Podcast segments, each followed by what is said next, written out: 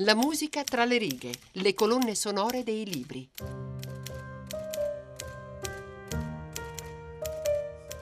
Eccoci qua, buonasera a tutti e ben trovati all'ascolto di questo programma di Radio 3 che si intitola Musica tra le righe. Quest'oggi alla console c'è Emiliano Trociti, la regia è curata da Francesco Mandica e la cura del programma di Erika Manni e di Monica Nonno.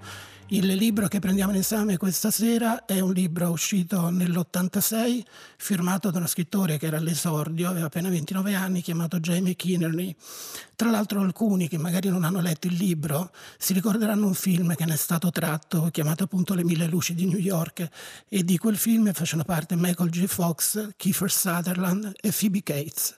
C'è un particolare tipo di luce che il protagonista di questo romanzo non riesce a sopportare ed è quella del giorno. Non può assolutamente affrontarla senza l'aiuto di un paio di occhiali scuri di marca e di uno stick di Vicks inalante, col quale aprire un varco tra i mucchi di neve indurita che gli ostruiscono le narici.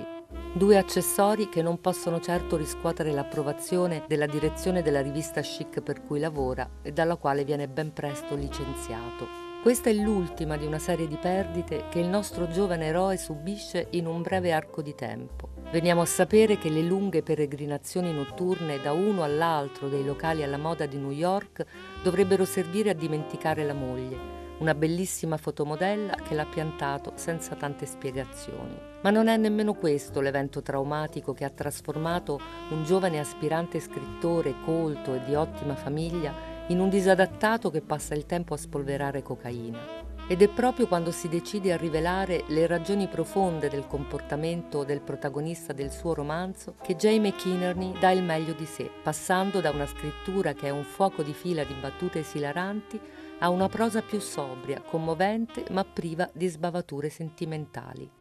Le mille luci di New York, come è stato detto leggendolo, la terza di copertina del cosiddetto risvolto, è il romanzo d'esordio di Jamie Kierney con il quale l'autore ha assurto il rango di icona della letteratura post-minimalista degli anni Ottanta. Il protagonista, che lavora in un'importante rivista di New York al reparto verifica fatti, è affogato nel mondo rutilante dei locali alla moda, gonfi di musica, di cocaina e di quei personaggi di successo che frequenta durante le sue peregrinazioni notturne, incompatibili con la routine quotidiana. La vita spericolata non si concilia con un lavoro che lo inchioda alla scrivania dalla mattina alla sera. Il capo è una donna severa e intransigente e non è disposta ad accettare debolezze ed errori. Il protagonista viene licenziato senza preavviso.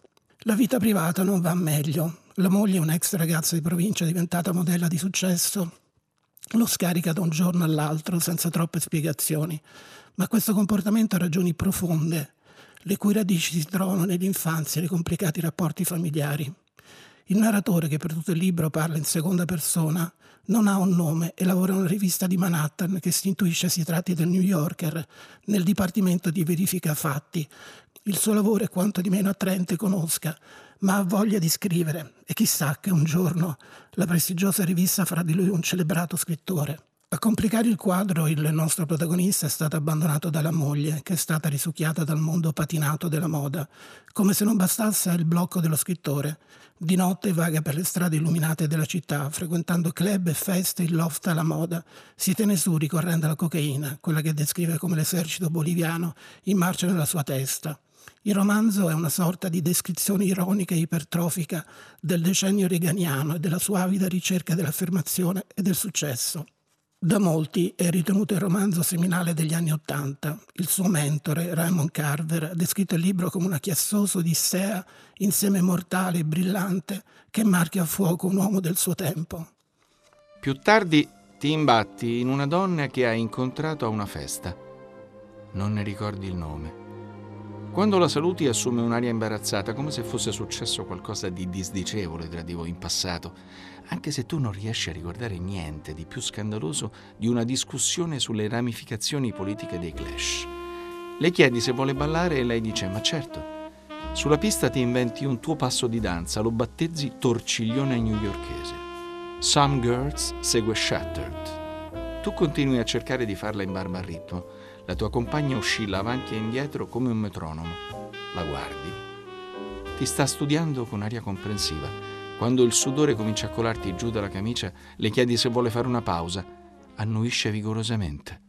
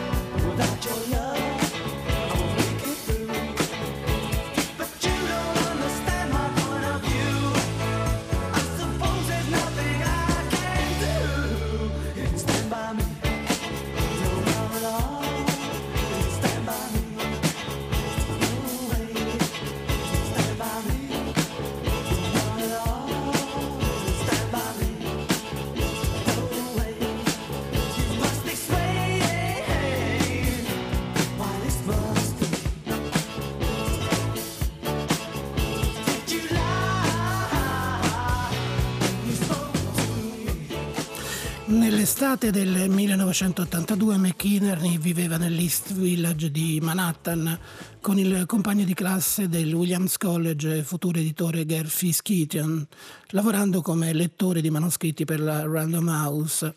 L'anno precedente era stato un anno buio. Nel giro di pochi mesi era stato licenziato dal lavoro a New Yorker. La moglie l'aveva lasciato e la madre era morta di cancro. McInerney si era ritirato nell'austero rifugio di Syracuse, nello stato di New York, per studiare scrittura creativa con Raymond Carver e Tobias Wolff. Tornava a Manhattan, la scena delle sue recenti sconfitte, solo per la pausa estiva. Al ritorno definitivo a New York ripreso da dove aveva lasciato, esplorando e indulgendo nella vita notturna della East Lower Side. In quel periodo era ancora possibile vedere Ramones al CBGB's e Iggy Pop al Peppermint Lounge o sbirciare Lou Reed e Andy Warhol al Mad Club. Megan Avery si avvicina alla tua scrivania, prende in mano la cornicetta con il pezzo di stoffa sul quale Wade ha ricamato, in occasione del tuo ultimo compleanno, la seguente frase. I fatti dipendono dal punto di vista se non fai attenzione, ti portano fuori pista. Quando Wade te l'aveva regalato, ci avevi messo un po' a decidere se ringraziarlo per il tempo e il lavoro impiegati o offenderti per l'implicito commento sulle tue carenze professionali. Megan chiede come ti va? Tu dici che non ti lamenti. Sicuro? Megan riesce a far sembrare la sincerità un'alternativa praticabile.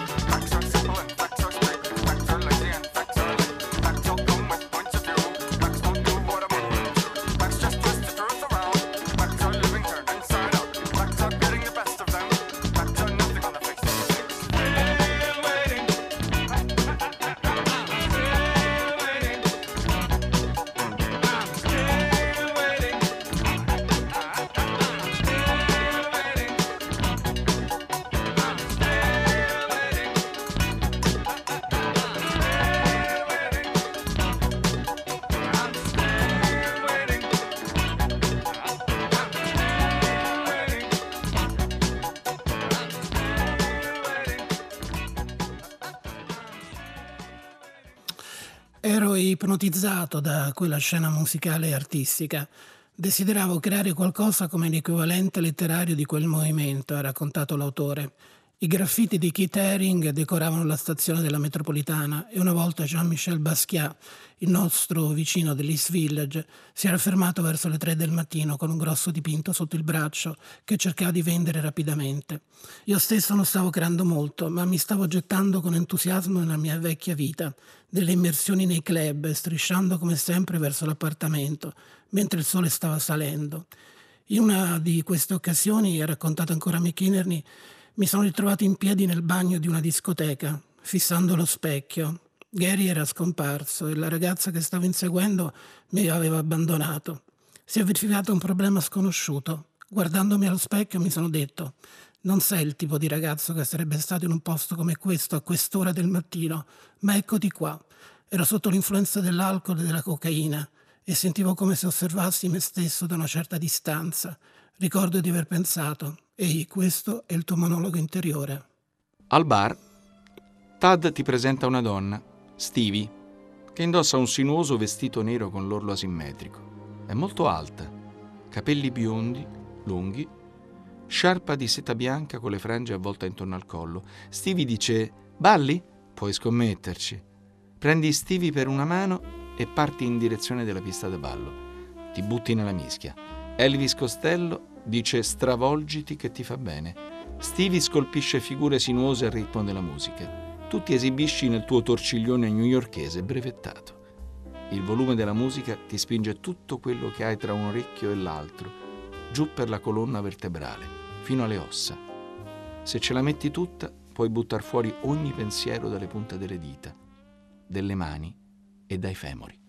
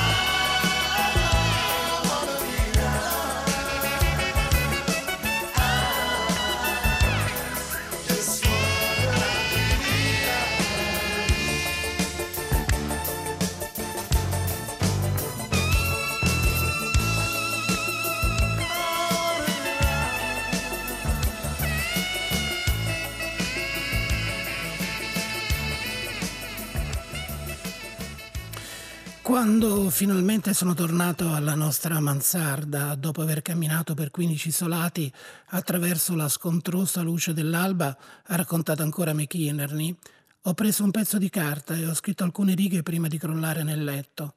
Alcuni mesi dopo a Syracuse ricevetti una telefonata da parte di George Plimpton, l'editore della rivista Paris Review. Sono rimasto sorpreso, ho riconosciuto la sua voce regale, resa famosa dai camei nei film e dalle apparizioni televisive. Di recente avevo inviato una storia alla rivista e mi aveva risposto che gli piaceva e mi chiedeva se avessi ancora qualcos'altro da fargli leggere prima di decidere se pubblicarla o meno. Appena ho riattaccato, ho letto tutto quello che avevo scritto l'anno precedente e mi sono reso conto che era tutto poco originale e stantio. Poi mi sono imbattuto quasi casualmente sugli appunti che avevo preso su un pezzo di carta che avevo portato da New York. C'erano solo tre o quattro frasi in seconda persona singolare. Quella sera mi sedetti e scrissi una breve storia con quella forma, parlando di una notte molto simile a quelle che avevo già vissuto, come quella, ad esempio, del ritorno a casa senza Amanda. Il rumore della serratura della porta del tuo appartamento ti fa venire in mente una prigione. Questa casa è stregata. Proprio stamattina hai trovato un pennello da trucco vicino alla tazza del cesso.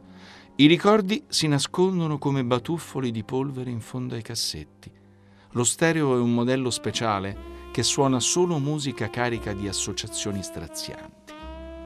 Chiudi la porta e ti fermi nell'ingresso, in ascolto. Dopo la partenza di Amanda, avevi preso l'abitudine di fermarti in questo punto, nella speranza di sentirla muoversi nell'altra stanza, che fosse ritornata e che entrando nel soggiorno ce l'avresti trovata, tenera e pentita. Quella speranza è stata ormai quasi abbandonata. Ma hai ancora l'abitudine di sostare per questa breve veglia mortuaria, appena varcata la soglia per studiare la qualità del silenzio, per vedere se è solo il malinconico silenzio dell'assenza o se è pieno di acuti gemiti e grida. Nella storia si sono addensati, come visto, il dolore e la miseria degli eventi dell'anno precedente, eppure in qualche modo quella voce in seconda persona le ha dato una sorta di ascensore ironico, una prospettiva di riscatto calata nella spirale decadente del protagonista. A quel punto McInerney ha inviato lo scritto alla Paris Review, che prontamente ha accettato di pubblicarlo, ma non molto tempo dopo si rese conto che la storia era incompleta. Nel corso di circa sei settimane scrisse altri undici capitoli. Non sapeva se sarebbe stato in grado di sostenere la voce della seconda persona nel corso dell'intero romanzo. Ha provato a riscrivere le parti del libro in prima e in terza persona, ma qualcosa sembrava essersi prosciugato proprio durante la narrazione.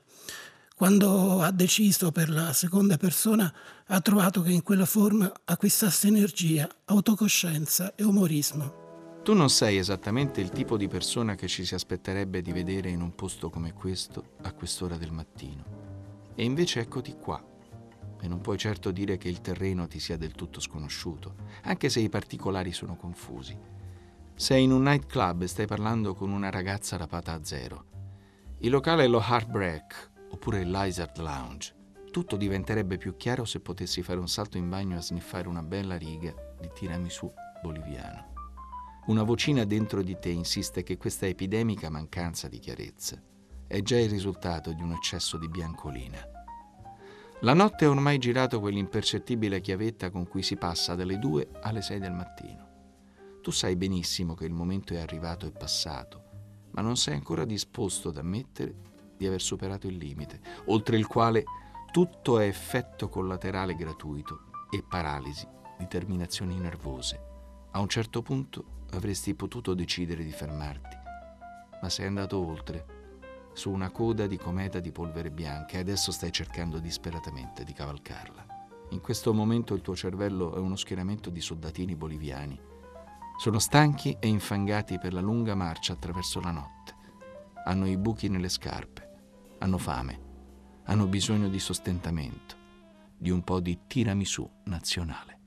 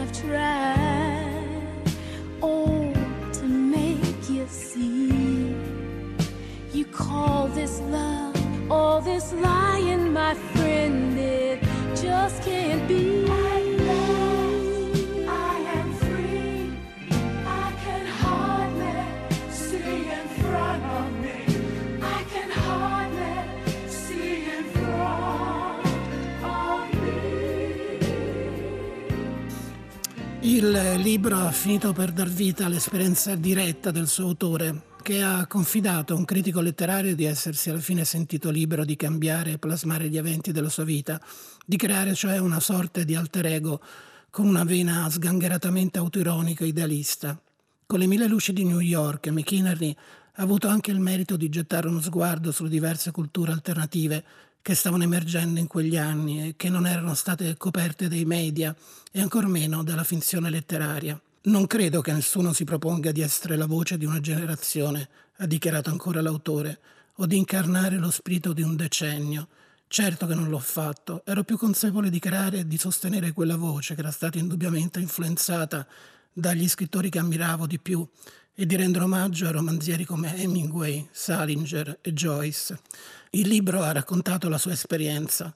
Alla fine ha detto di essersi sentito libero di cambiare e di plasmare gli eventi della sua vita. Gran parte dell'eccitazione generata dal romanzo si è concentrata sull'idea che McInerney stava fornendo notizie sul nuovo spirito del tempo della sua generazione e di cui probabilmente non si rendeva conto durante la stesura. Piuttosto era consapevole di creare e sostenere quella voce che era stata indubbiamente influenzata dai suoi scrittori di culto, ai quali anche nelle opere seguenti sarebbe stato accostato, diventando lui stesso un punto di riferimento della letteratura contemporanea. Mentre torni a girarti, quello che resta della tua attrezzatura olfattiva ti manda un messaggio al cervello. Pane fresco. Da qualche parte stanno cuocendo il pane. Senti il profumo, perfino con il naso ridotto in quel modo. Vedi dei camioncini che stanno caricando il pane davanti a un edificio a metà del prossimo isolato. Guardi i sacchi di panini portati a spalla da un uomo, con gli avambracci tatuati. E con questo finale del lavoro dell'opera di Jamie Keener, intorno al quale abbiamo viaggiato questa sera per questo programma che si chiama Musica tra le righe, io vi lascio con una canzone che è proprio la colonna sonora che Donald Fagan degli Stili Dan ha dedicato a questo libro e che è diventata appunto la colonna sonora principale, il sottofondo musicale principale del film che ne è stato tratto, Le mille luci di New York, con questo brano di Donald Fagan chiamato Century's End e che conclude questa puntata di musica tra le righe.